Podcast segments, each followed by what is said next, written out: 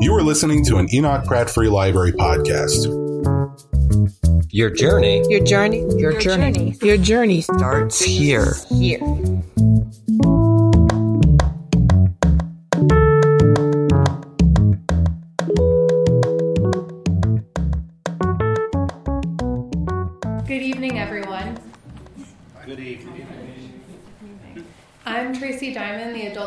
Services Coordinator at the Enoch Pratt Free Library, and welcome to Maryland State Library for the Blind for a very special Writers Live tonight. We're thrilled to have longtime Baltimore Sun columnist, podcaster, and just all around respected Baltimorean Dan Rodricks here talking about his new book, Father's Day Creek, on fly fishing, fatherhood, and the last best place on earth. He embraced fly fishing in the early 1990s, and that style of fishing opened up doors to new relationships with people and places, and one place in particular, the Secret Creek in Pennsylvania, that, once allowed to recover, recover from harmful overfishing, became a trout paradise again. And we'll also get a special demonstration from his son Nick tonight. So you could say it's an all hands on deck kind of evening. That's where you laugh. after the conversation, uh, after the talk, we'll have a Q&A and then there will be time to mingle and buy books from the Ivy Bookshop. And we are podcasting the event, so during the Q&A, please wait for me to come to you with a microphone so we can hear you clearly. Um, so please give a warm welcome to Dan Rodricks. Thank you.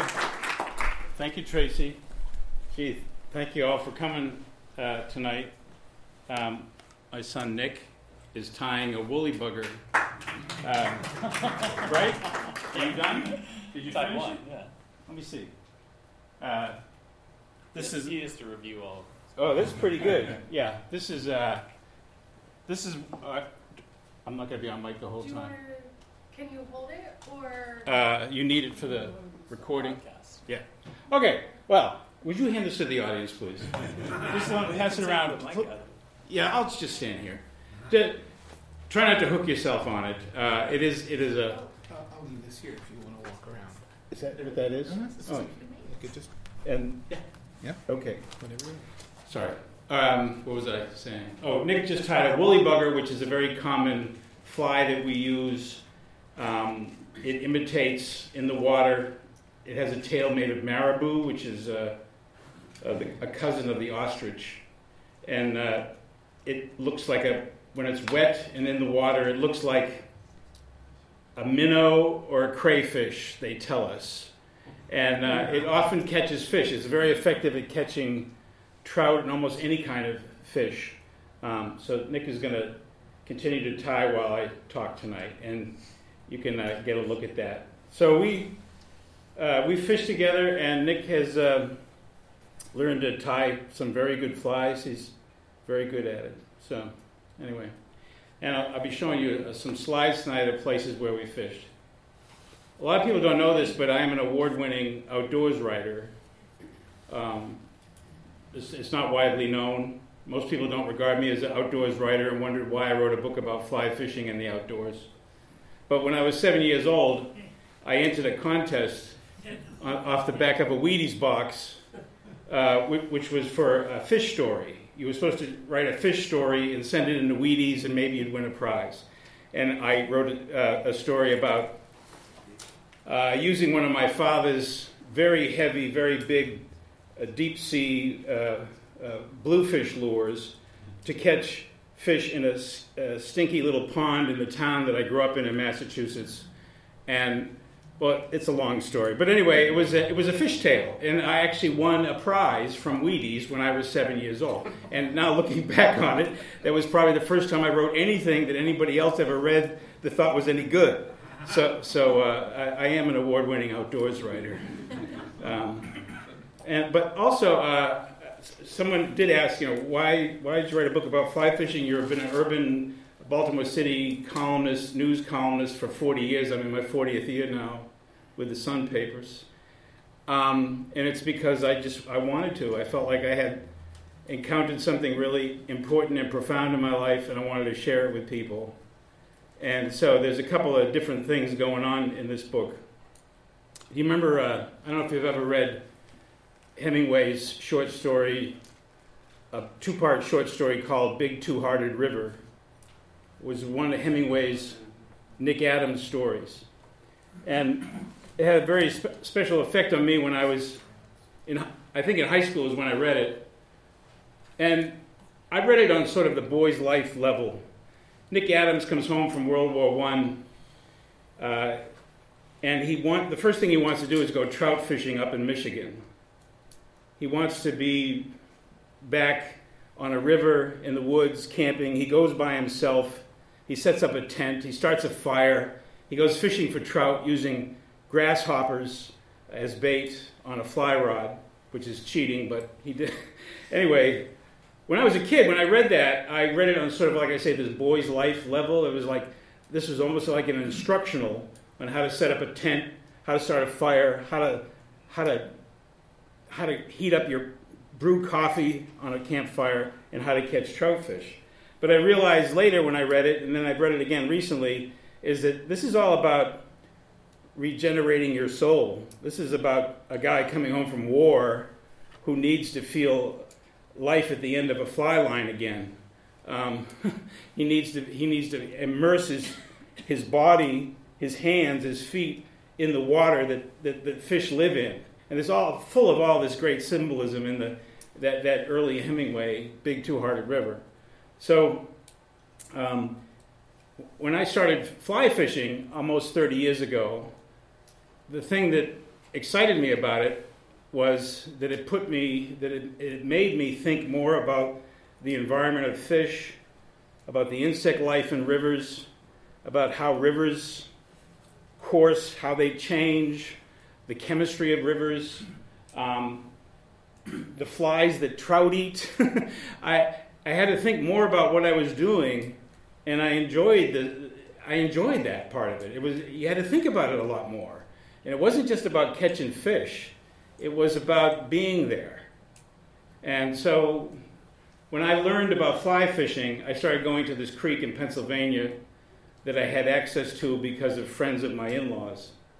And I just, I wouldn't say I fell in love with the place, I just, I fell in familiar with the place. I, I, went, kept, I went there several times uh, a year and then always on Father's Day for many years. And I felt like I knew every azalea bush, every um, rhododendron, every hemlock tree, every boulder, and soon every trout in the river. And I don't know if you've ever had this experience about returning to a place in the outdoors more than once, frequently. I don't know if everybody gets to do that. I didn't do it until I started fly fishing. And now I like going to the familiar places and feeling this emotional connection with the environment.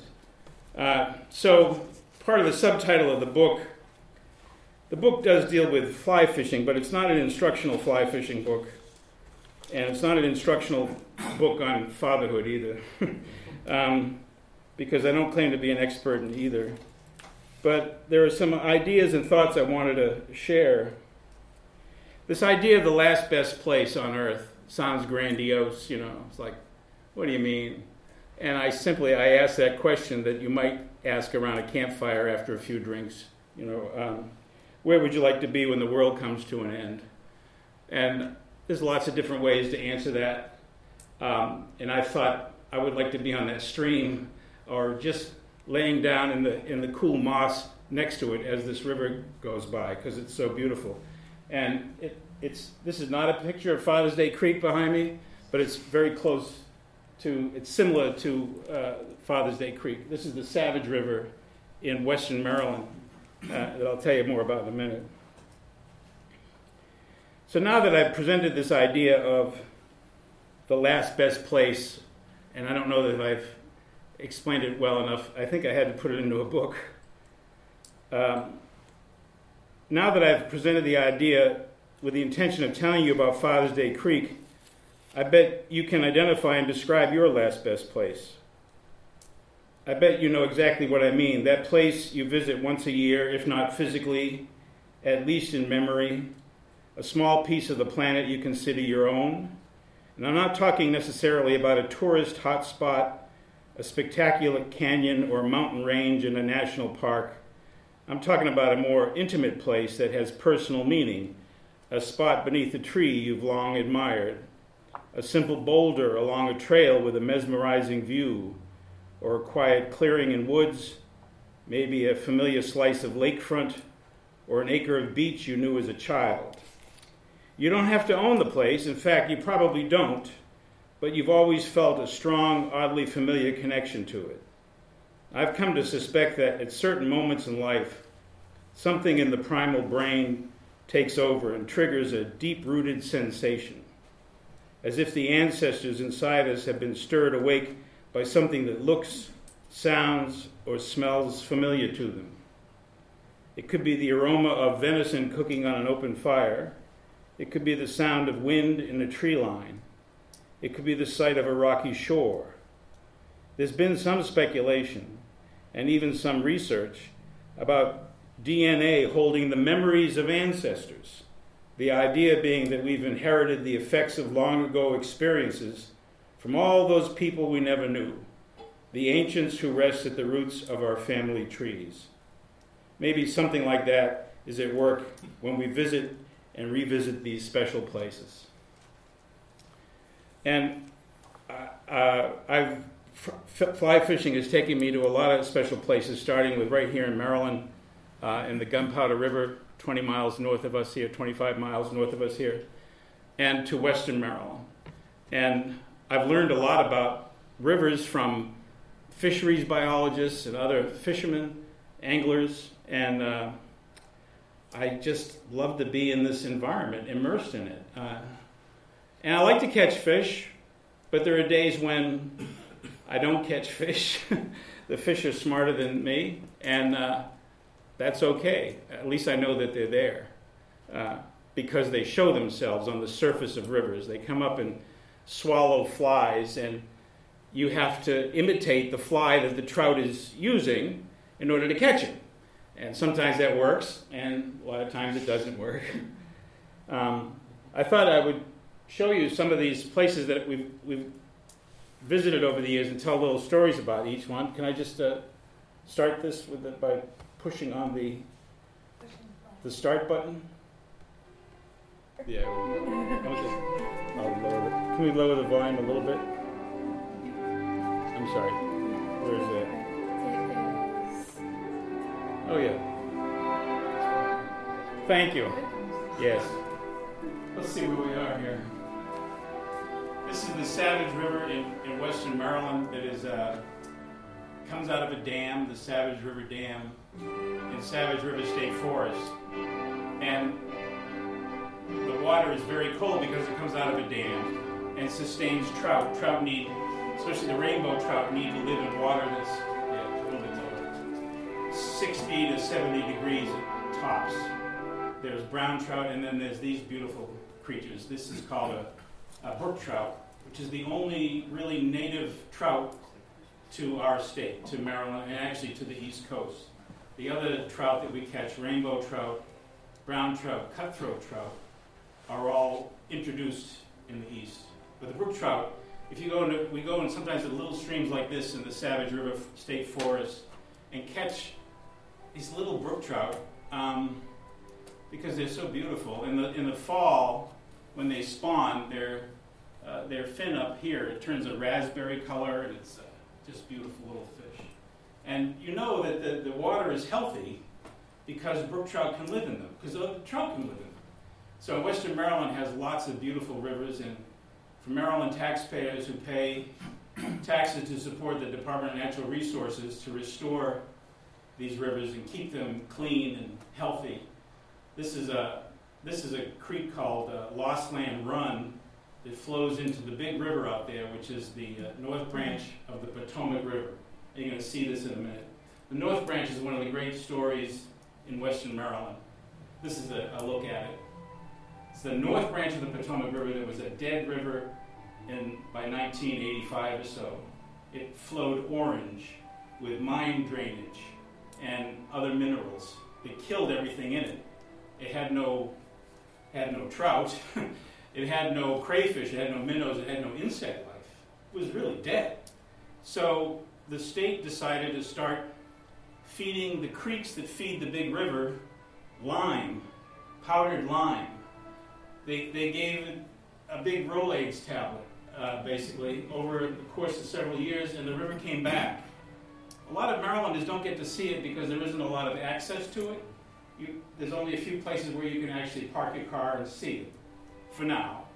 Uh, and when we fish it, I, you have to pay. I don't have to, but we could fish it on foot. But we take a, a guided trip uh, with one of the fellows who uh, used to work for the fisheries department out there, Ken Pavol. So now these pictures were taken last summer. It's producing uh, wild brown trout and rainbow trout now. So 30 years later, this is a complete total environmental success, success story because they treated the water with lime and they continue to treat it with lime. It's done through a, a system called a doser system. So there's like five creeks that feed the big river, this milky, milky water of lime that offsets the acid that made this water healthy. So here we are in the raft last July, and I'm sitting in the back of the boat watching my son, who made an excellent cast of a fly to with a guide whose name is Ken Pavol, who used to be one of the fisheries guys. He's actually the hero of this story. He's the guy who saved the river. Um, and then he became a guide in his retirement. He told Nick exactly where to cast the fly because he knew exactly where this trout was, or thought it was. And Nick hooked him. And you can see Nick is playing, I don't know if you can see the line, his fly line is playing the fish in the water, trying to get him out of the fast water without breaking his line to get him in the net. So uh, it's kind of remarkable. When I first went out to Western Maryland and they told me this story, the people who lived there would just laugh about fishing in this river because no one bothered even to visit it. And there's, there's all of these underwater reservoirs still from, from abandoned mines that fill up with water, fill up with acidic water. They still have to do that. Look at that rainbow trout. This is uh, pushing 20 inches. This is not a trout that was stocked in the river. This is a trout that was born in the river, which is a big, big difference. You know, uh, you all know about trout stocking. Every spring, Maryland and Pennsylvania, other states, go out and put fish from hatcheries in rivers so that people can catch them. Those are rivers that can't sustain trout all year. This river and others in western Maryland can sustain trout life all year. So this rainbow trout was bred in the river, born from you know little eggs in a rock somewhere, probably three or four years ago. And there, there he is. You're to get a look at him here. I'd like to tell this story because the North Branch is just a it's just a great story. And it's not overfished now. They're very careful about how many guides are on the river. Um, and like I said, the access isn't great because the state has not purchased enough land to provide public access yet. But, but they will. And there's a, there's a new park, in fact, opening this year. Uh, is it, look at this rainbow trout. Nick's having a little trouble there. Come on, Nick. there he is. Yeah, and we put him back. We don't. I haven't killed a fish in. Uh, uh, I haven't ki- killed a trout in, uh, ever intentionally, and uh, I don't know that Nick has ever harvested a trout. I don't think so. So we put him back, and that that trout swam away with all this muscle in his tail, and there was nothing wrong with that that trout, even though it took him a while, and he was probably pouting uh, for for a while after that. And this is some of the scenes I want to show you here. This is uh, the, our own Gunpowder River, which comes from Pretty Boy Dam. Pretty Boy, the, you know, used dam water. It's called the tailwater. Uh, the, the water coming out of the bottom of the dam is very cold, 40 to 50 degrees, and that can sustain trout life. And that's what the state of Maryland, Baltimore City, and Trout Unlimited did more than 30 years ago to establish uh, a year-round fishery in the Gunpowder River. And if you've ever been up there on the trails, it's uh, you, should, you should take a hike up there if you haven't. It's really beautiful. This is in Baltimore City. Now this is this is not trout fishing. This is rockfish fishing at the Hanover Street Bridge in South Baltimore. Uh, Nick and I went out there, explored it last fall, and uh, just cast off the rocks in West Covington Park in the middle branch of the Patapsco, and uh, we had some luck catching uh, rockfish with the fly rod. People say, "How do you catch a saltwater fish or a rockfish with a fly rod?" It's a, and it's use a heavier use heavier equipment. use a, a heavier fly rod in order to catch heavier fish. Lefty, Lefty Kreh, who was uh, there's, there's a rockfish off the in the Patapsco. Lefty Kreh, who wrote the foreword for the book, was uh, famous for saltwater fly fishing, having pretty much established that you could do it and showed people how to do it, and became world famous in the process. This is shad fishing. The shad run in April. The shad run up uh, the Susquehanna River, up through the bay, up into Deer Creek in Harford County, and that's a lot of fun to do on a fly rod as well. Um, that's uh, Steve Shad Merkel, who's a fellow I met. This is one of the interesting people I met while fishing. He'd smoke a cigar and uh, invite you over to sit next, stand next to him and fish. Nice, nice guy. This is Father's Day Creek. This is a place I write about up in uh, Pennsylvania. And there's, if you look on a map, you won't find Father's Day Creek. I had to give it a different name because uh, I just didn't want, I don't know, I don't want people to read the book and say, hey, I got to go there. So it's my own private Idaho, I suppose. Even though I don't have any title to it, and the, one of the landowners, the fellow on this side of the river, tried to kick us out of there once, even though we had permission to fish. Uh, we made peace with him, and it just there just aren't many people to go in there to fish. Um, it's a it, so that's another reason why I kind of like it. Okay, I'm gonna hit replay. It's on pause. Oh, there it goes. Okay. Um, a few more places to visit here. Um, this is the Youghiogheny River. I'm going to talk a lot about Western Maryland because they go out there a lot because the water is so good. Some of these rivers look like big Western, uh, big Western rivers. Something you might see in Idaho or or Montana. Uh, and, and the Youghiogheny is one of these places. Um, there's a there's a trout that lives right here. Yeah. I mean, that, that boulder is, is famous among the, the people who go there a lot because that's the one place where trout like to they like to hide behind that rock and watch food watch for food flowing down the river toward them. But this is the Youghiogheny. Just a, Can I add also the Yeah. Youghiogheny, they raft? oh yeah, Youghiogheny. Uh, they they open the dam at the Deep Creek Lake, and they get the water go- uh, up pretty high. They have a big release of water. There's uh, whitewater kayakers and rafters on the river. But this is this is in the regular conditions of the of the river when you can actually wade in it and fish, and it holds rainbow trout and brown trout, and uh, Nick and I have been there quite a bit. This is the this is called Sang Run. That road is called Sang Run Road, and uh, it comes from. They think it comes from an Indian word for uh, ginseng, because ginseng grows along there. Um, and there's this, a new state park that just opened up called Sang Run State Park, which is a great place to take uh, little kids uh, because there's a lot of activities there for, for children. It's just almost like a pocket park. It's very small, but it is on the map now. And the river's right near there. You can. There's a there's a really nice bench, maybe one of Maryland's finest benches is on this uh, river. You can just sit on the bench and watch the river flow by. And Nick spotted a trout rising up, some trout taking a bug on the other side of the river. So he went across the river and cast to him. And sometimes you luck out uh, with, with a fish like that. And that's also a rainbow trout. So uh, the Savage River. This is another shot of the from the Youghiogheny. If this is moving a little slowly, uh, it's because my wife asked me to slow it down. She, she, she saw the first version of it and she thought I was talking too fast, so we slowed it down. Have you been to uh, Swallow Falls State Park? So the Youghiogheny River runs through Swallow Falls, another great place to visit. Um, and it flows north. I don't know if this might sound a little strange to you. The Youghiogheny River flows from the headwaters actually at, at the West Virginia Maryland border, and they flow north into Pennsylvania.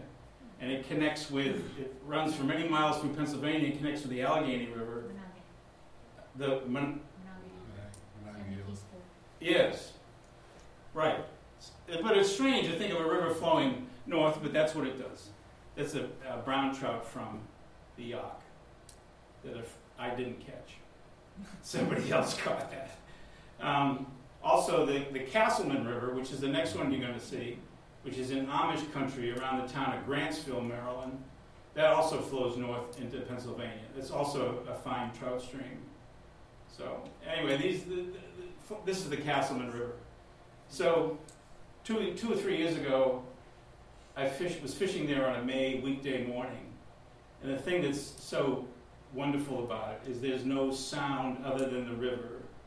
There's no tractor sound, there's no tractor trailer sound, even though the highway isn't that far away.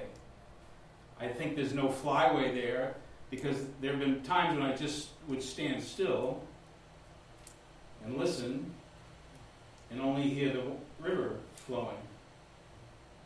And then one day in this area where Nick, this picture of Nick fishing, I was in the same area and there was a boulder. I had caught four or five trout, I was having a good day.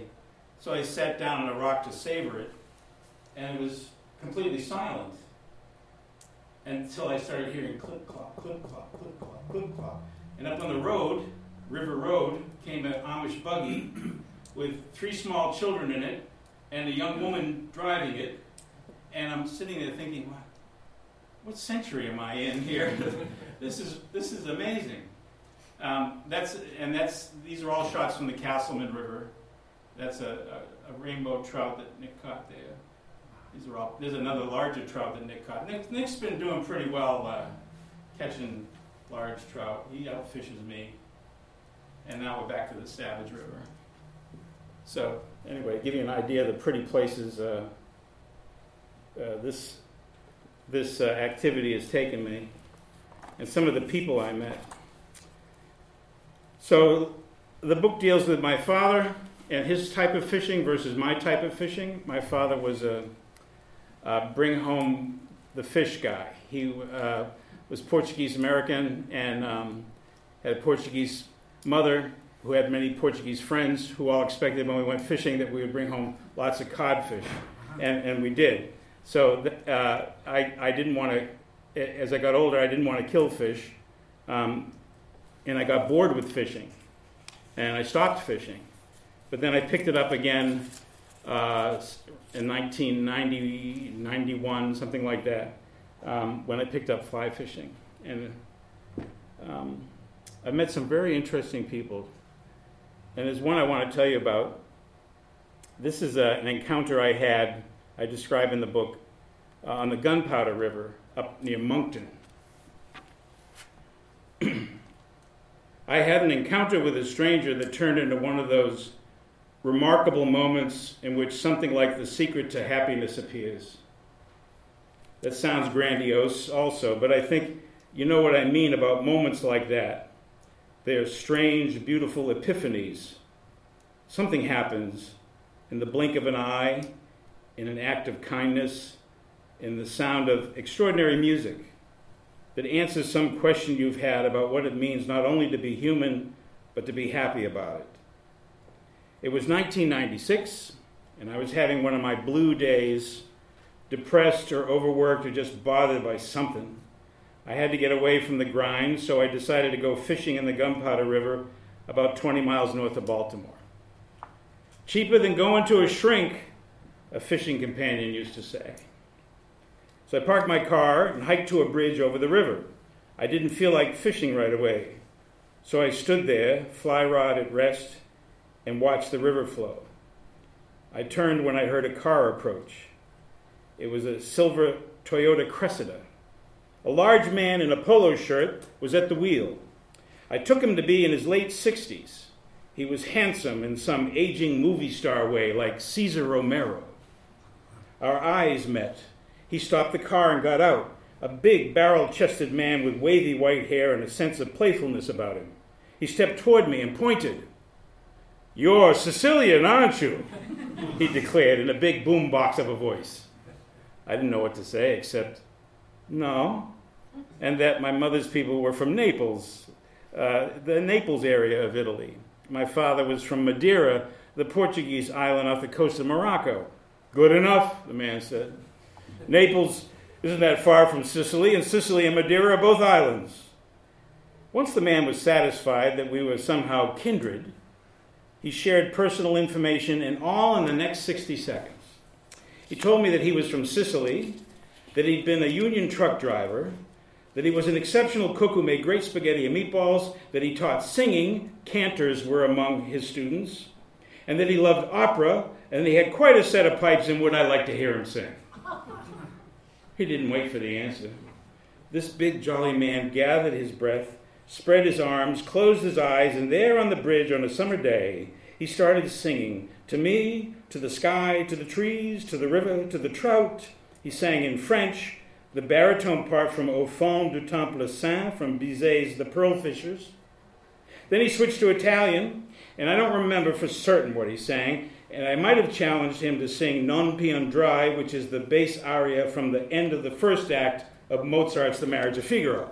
But whatever it was that he sang, it was gorgeous and delivered with theatrical panache. Ladies and gentlemen, this, this was no singing in the shower voice. This was a professional voice, highly trained, with flashes of bravura. My God, we're standing on a bridge over the Gunpowder River, and here's this man with a rich, practiced baritone singing to a stranger out of pure and utter joy, as if his heart would burst otherwise. It seemed to me that nothing in the world could ruin this man's day, and that he knew the answer to life's inevitable blues lurked in some deep place in the soul. Find that thing that makes you happy and call it up and never let go. Find that thing and use it every day. If you don't use it, you'll lose it, he said of his singing voice. This man turned out to be Caspar Vecchione, something of a legend among serious singers and students in the Baltimore region, known for his big voice and big personality, a Renaissance man who drove a truck. I learned all this years later after he died and members of his family contacted me. They had heard the story of Casper singing to a somber looking newspaper columnist on the bridge over the Gunpowder River. I learned that Casper had been a Sicilian immigrant, the son of a bootlegger, a student of the Peabody Conservatory of Music in Baltimore, veteran of World War II, and a prisoner of war. And I can still hear Caspar singing in Italian on the bridge. I thank him for singing the blues away on that summer day and for teaching me, in a matter of minutes, something about how to be human and happy about it. So there's a little story from the book. Um, oh, I had a little bit more show and tell for you. Uh, oh, this is not good. Um, so uh, people wonder what is that fly fishing all about? Why do you do that? And uh, I don't. Uh, and I think I've tried to explain it a little bit. Um, and how do you do it is the other question I get. And basically, we're trying to imitate the flies that, uh, the natural flies that.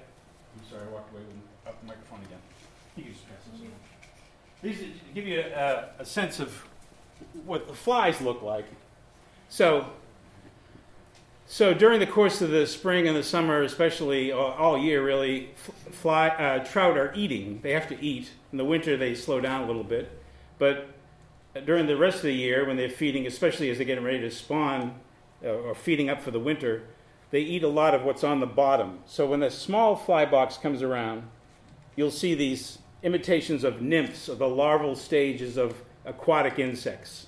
And they're very specific, and you, you've got to know what they're feeding on that day or guess really well. and then there's the dry flies, which are in the larger box.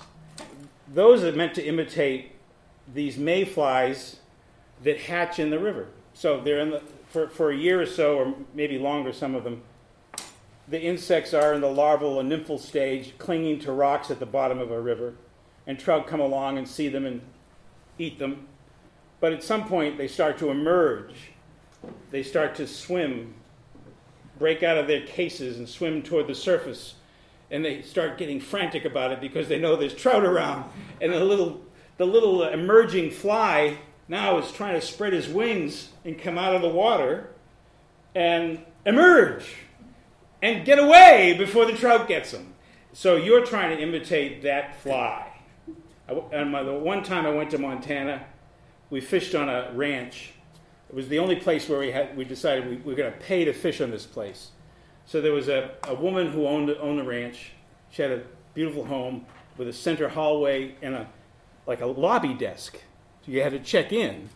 You give her 50 bucks, and she'd tell you where to go on her ranch. It was called DePuy Creek. So beautiful. Ran through a you know a ranch and with fencing, and there's a mountain was a snow-capped mountain behind us, and beautiful.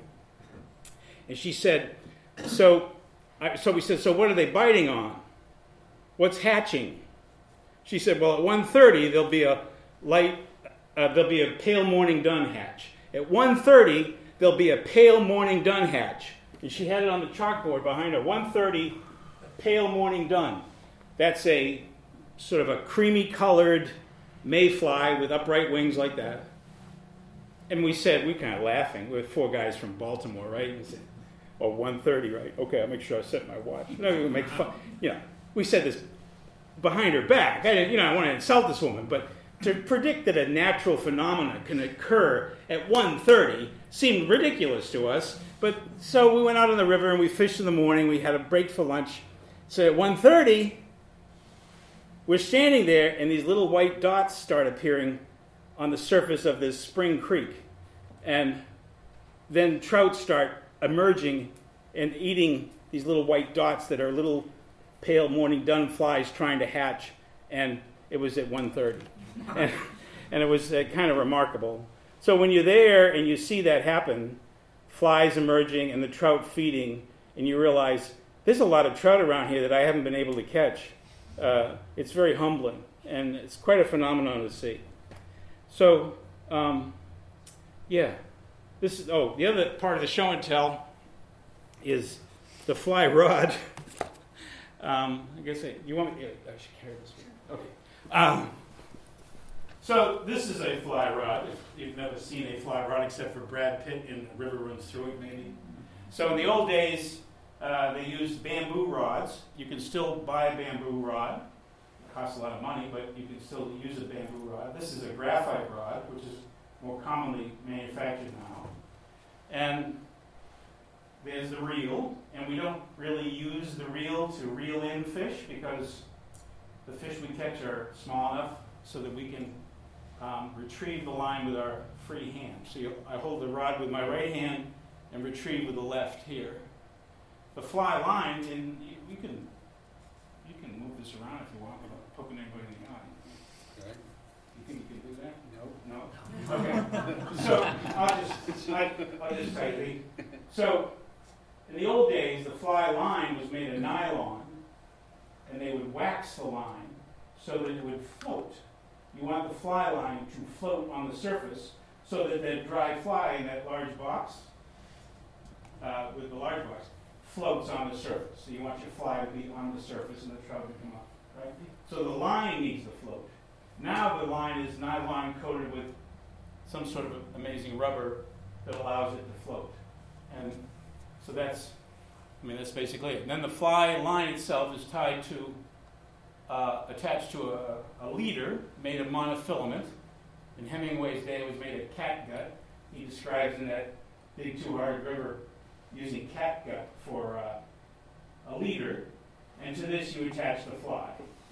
And then you cast and hook for this. So, anyway, that's it and it's very light. So, so you feel the thing I, I tell other fishermen. They ask me, uh, "Why do you use it? Why do you like this the best?" Is it when you actually catch a fish, you feel the whole thing. Um, you feel the life at the other end of the line more. Your hand is on the line that the fish tugs on, and when you feel that, it's like pretty exciting. It'll last for a few minutes, and then uh, hopefully you don't we're going to say this about flies, uh, and Nick will probably back me up on this. I, I never catch a fish um, that swallows a fly. They don't do it. they, they get hooked on their very hard mouth, and it stays in there. We also uh, all take the, the barb down on the on the fly so that it doesn't stay in longer than it has to. Sometimes you lose fish that way, but it's I feel like it's more humane than than using the barb. So anyway, uh, I, I release all these fish. I don't think they I don't think we kill them. Do you think we kill them?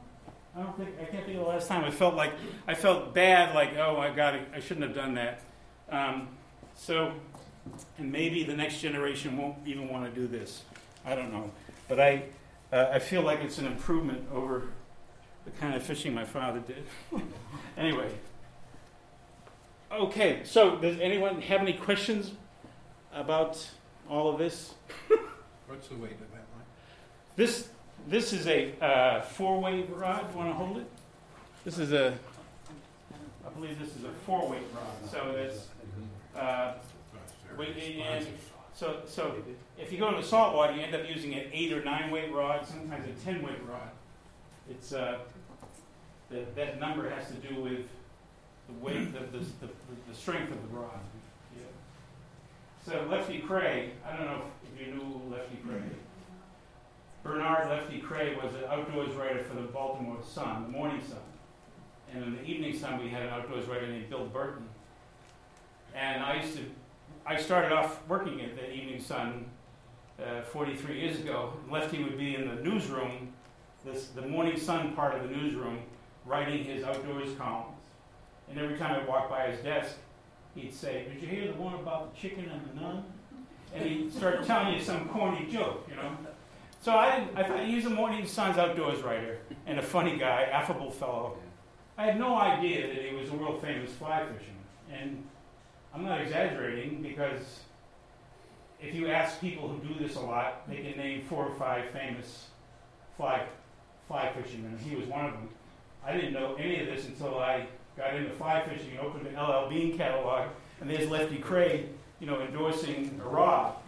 And so I got to know him a little bit. I never got to fish with him. Nick and I got a lesson from him once in casting, and he wanted to know what I was doing.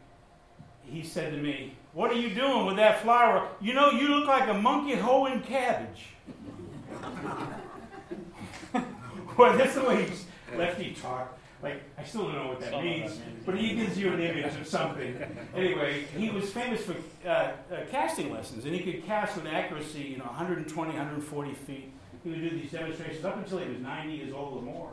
Um, Lefty uh, said that he stopped going to high school reunions because he said the people that he met there would talk about how they spent their day, which was not doing very much, and you know, and he had just gotten back from the Amazon fishing for peacock bass, so he felt bad telling these stories to his colleagues. Anyway, he's a very funny man. So I asked him to write the foreword for the book because he's a world famous fly fisherman, and I thought maybe he had a story like that about having a special place in the outdoors that he uh, had this emotional connection with, and he did.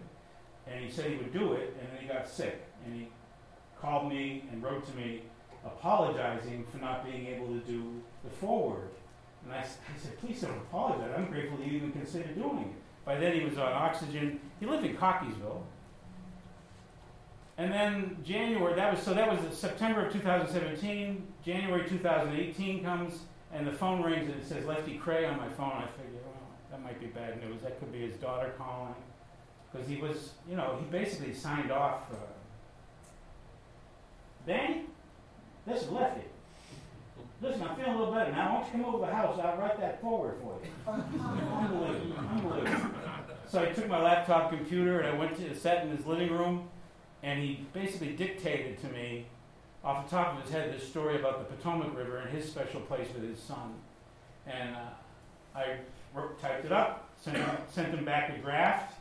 He made some edits to it and approved it, and it's in the book. And uh, amazing. I mean, he died like a month later. So, so I'll always be grateful for Lefty for doing that, and I feel lucky that I was able to get it. So, anyway, so that's that's uh, my spiel. And Nick is uh, tying another woolly bugger. Yeah.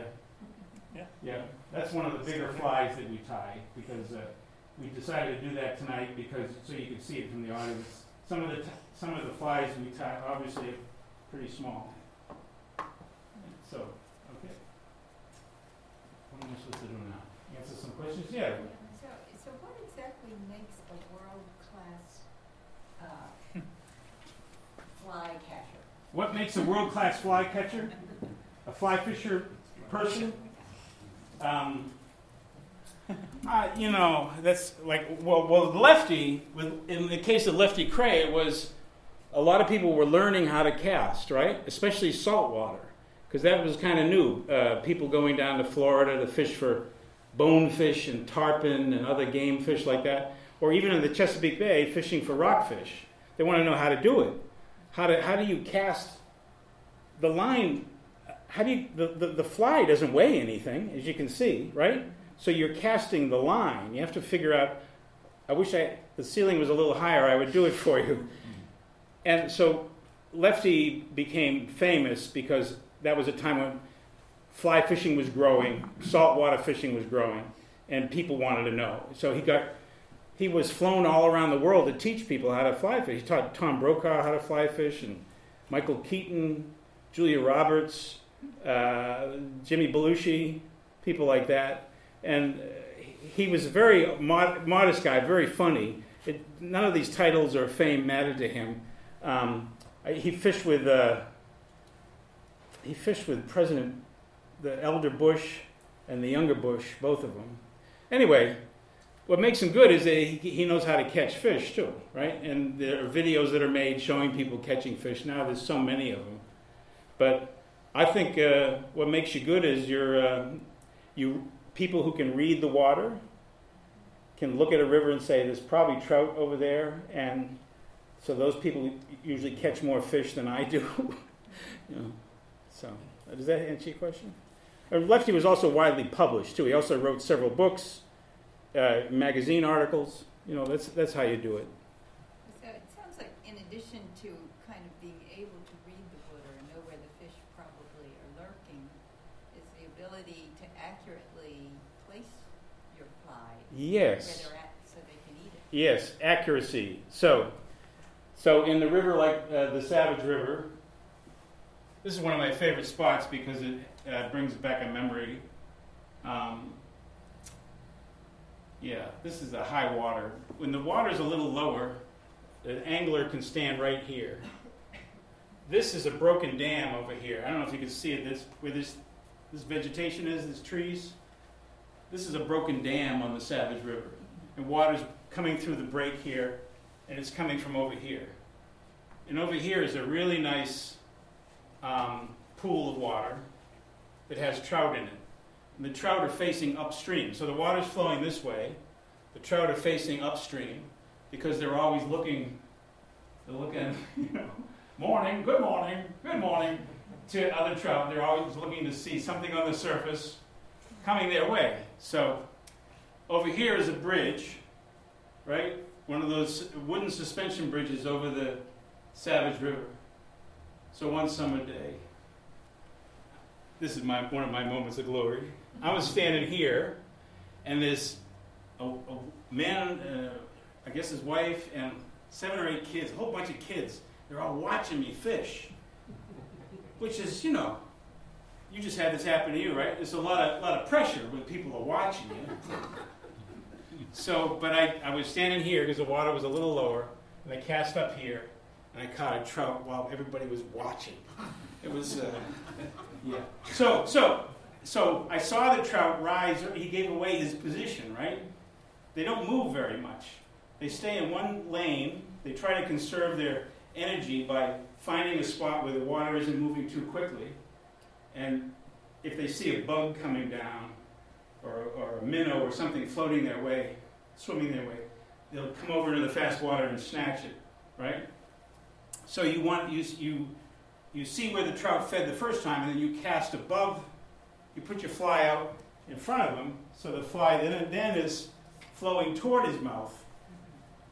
So yeah, that's that's yeah. You have to know how to do that, and that, that's, that's part of the uh, part of the challenge. A little I've seen of that, there's some real. There can be, yes. There can be grace in casting. And I just wonder if, if there's strength involved in that as well. Uh, yeah, I, I don't think it's about powering it. It's about, oh, this is really interesting. This is what Lefty was really good at. Developing a cast so that it, it doesn't require you a lot of strength from you. He was actually opposed to that, so he figured out ways to build up momentum and put energy into the line without using a lot of your muscle. So I'm going to put this down for one minute. So I can do it without damaging anybody in here, I think. So, so when the line comes back, when the line goes back, there's a way to, um, when the line is shooting behind you, right, and you come forward, when it shoots behind you, by pulling on the line, you build up momentum and energy in the line so that when you come forward, it shoots out much further than, uh, it shoots out further. So you, you strip off a lot of line like this, right? Say you wanted to go, I wanted to go across Park Avenue. I could probably do it from here if there wasn't a wall. I could, probably could. Um, there's a way to build up energy in the in this motion, this 10 o'clock, 2 o'clock motion. And Lefty, that's what Lefty was. I mean, he was pretty good at teaching. it could be a little baffling sometimes, but it was all about putting energy into the line by building up the momentum. So no, it's not. It's not about powering it. No. Yeah. yeah. It's very interesting. I wish I could demonstrate. Did you have a question? No, Patricia. I did. Can you, Oh. can you, I'm sorry. Okay. can you talk about the fatherhood part of fishing? The fatherhood part? Is that what you said? Okay. So, uh, so I had a. Uh, you'll see in the book I had a. Um, I had a tough relationship with my father, and um, the best times we had together were fishing. So uh, I guess one of my regrets is that he didn't. We didn't take time enough to do that together and I wanted to correct that in my own life, whether it was fishing or anything else. Um, that's why I wrote the book. It's very tough to talk about it. it was the toughest part about writing this book, and I felt a little uh, guilty at times saying the things I said about my father in the book, but I feel like I had to get it out, uh, get it done finally, and um, I just wish we had had more time doing that. Um, have that now. Oh, well, this is this turned out to be pretty interesting to me. I feel very lucky to fish with my son, uh, my friend Tom James, who had a nickname Bush Hog. Bush Hog. He used to say, he said, "You're you're a wealthy man if you fish with your son or your daughter." I tried my daughter. She may still come around. There's a lot more women getting into fly fishing now. Uh, but she's she resisted it. But when she was little, she liked it, and then she didn't like it. When Nick was small, he sort of liked it. I try, I didn't. I never forced it on him. But when he was 12 years old, when he was 12 years old, I sent him into a pool with a fly rod, and he had, you know, you have to be a certain age to do this. I don't think you can be six or seven years old and use a fly rod. I, you got to be 10, 11, 12 years old maybe in order to figure all this out and to be able to physically do it. But you know, when he was 12 years old, he went into a pool by himself on the North Branch, and he caught a fly. He caught a trout on a fly on a dry fly, which is like the optimum experience. The optimum experience is casting a dry fly, having the trout see it and come to the surface, getting a rise out of him, right? So, and Nick did that, and I think that's what did it. Uh, I don't even know if he remembers that, but I remember it very well. And so now it's like, yeah, let's go fishing, right? And he goes off by himself too. He doesn't need me around, and he outfishes me all the time now. yeah, yeah. You don't feel guilty about that at all, do you? No. Yeah, yeah. I don't. I don't say that. I don't say that to make you feel guilty. I say it as a point of pride, really. Yeah, really good. Yeah, he's become kind of a trout whisperer here. Yeah, yeah. But uh, you can read the book as I deal with my father in the, once and for all in the book. I think. Patricia. Oh, climate change. Does trout need cold water? What's going to happen? Yeah, trout need uh, cold water. So, um, you know, the dams, the, the, the tailwaters, those are artificial man made, right? The dams that create the cold water. It's the natural cold water places that are, are going to be, where it's going to be a danger. Like in Uh, the West, a lot of those are, are Yeah. not dams. So, there's an interesting project going on in Maryland just to get landowners to plant more trees. Plant more trees. And the, the water that we drink in Baltimore comes from the gunpowder watershed, or the Pretty Boy watershed. It starts way up in Carroll County Baltimore County, up in the woods, up on farmland, and, and dozens of little creeks and lakes and runs. And brook trout live in them it's not a fishery. It's not a place where you would go to fish because the woods are thick and the, the land is private, right? The, the conservation group that I belong to, Trout Unlimited, is trying to get more landowners to recognize the value of these creeks that feed Pretty Boy Reservoir, that feed Loch Raven, that feed Baltimore City, and that eventually feeds the Chesapeake Bay too, right? By getting them just to plant more trees. So I don't know what's going to be done about climate change. Uh, we got to do something fast uh, internationally, right? But locally, that's one thing that, that could really help is if uh, with, with the cold water fisheries is just if people planted more trees. Slowly, slowly, landowners are beginning to recognize, farmers included, that you can't let cattle walk through the, these creeks. Uh, you can't continue to let uh, erosion take, tear away at these creeks because the water is very, it's valuable. It's a valuable resource. And so, so Trout Unlimited has this big uh, brook trout restoration project going in Carroll County and Baltimore County. It's a va- I wish I had a map. It's a, it's a vast area, and they're actually going door to door to try to get landowners to, to bu- buy into it and to, because the state will provide trees for the planting. So you, you provide a canopy. You know, I don't, I don't know if you noticed this. This is something I had to think about. Like, all these trees were cut down in Maryland and everywhere, Pennsylvania.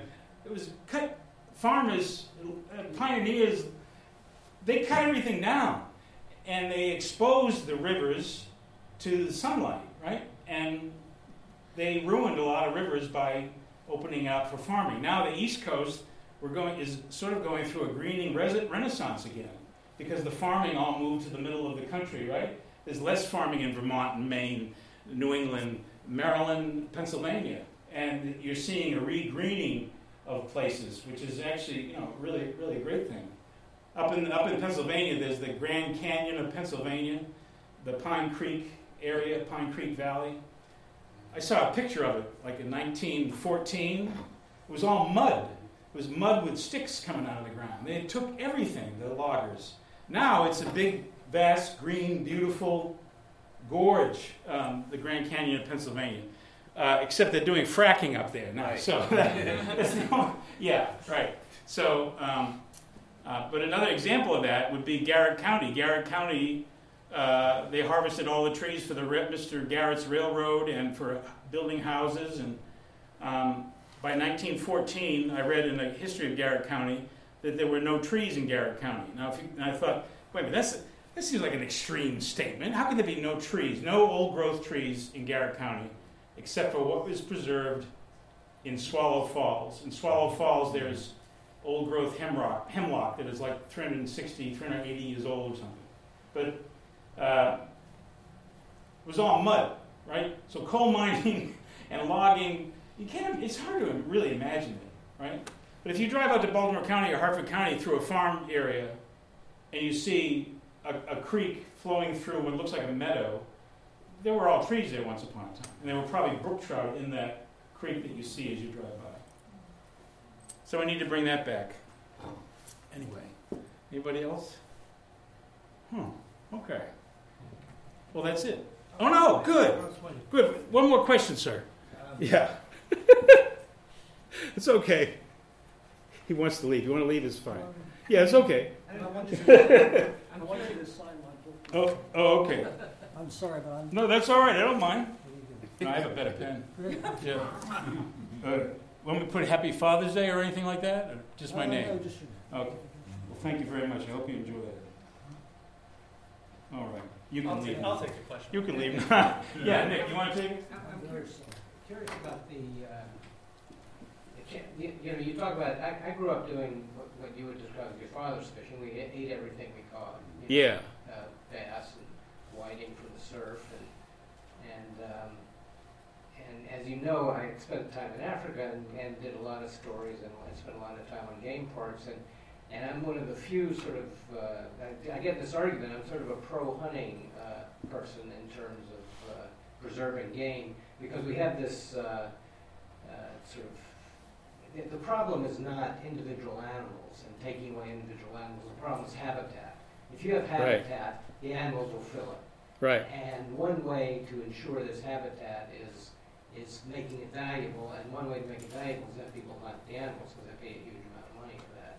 And, uh, and, and in fact, if you look at the history of the conservation movement, Teddy Roosevelt and all that, they were all hunters, you know. Right.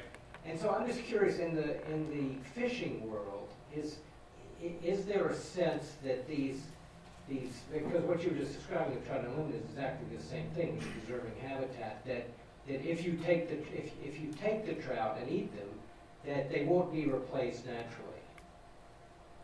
Yes, if uh, the Gunpowder River was not a catch and release ri- river for 12 miles, you see, look, let me explain how that's managed, right?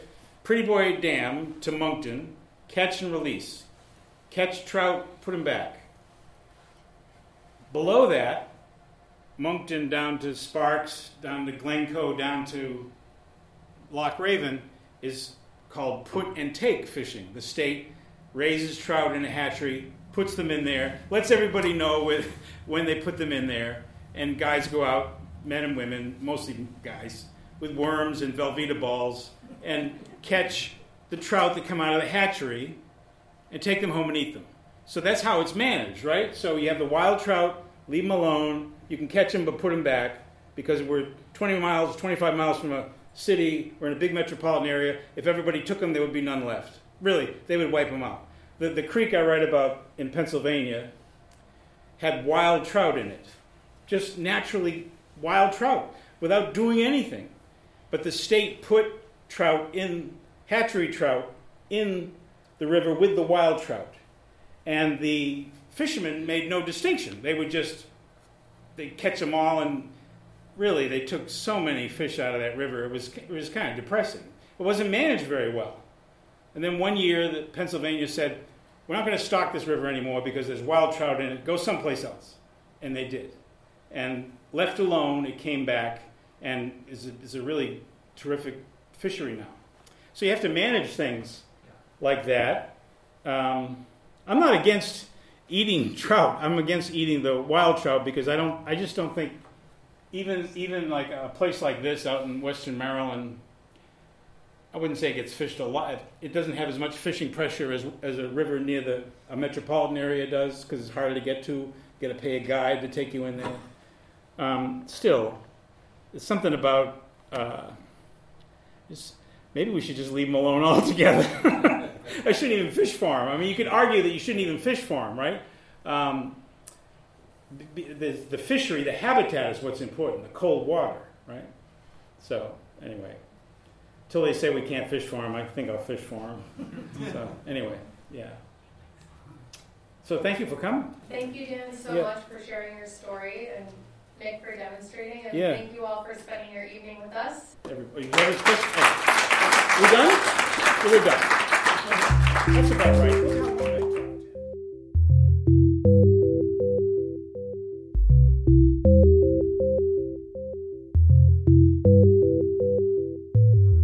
Podcast is a production of the Enoch Pratt Free Library and the Maryland State Library Resource Center. For more information and to access more library resources, please visit prattlibrary.org.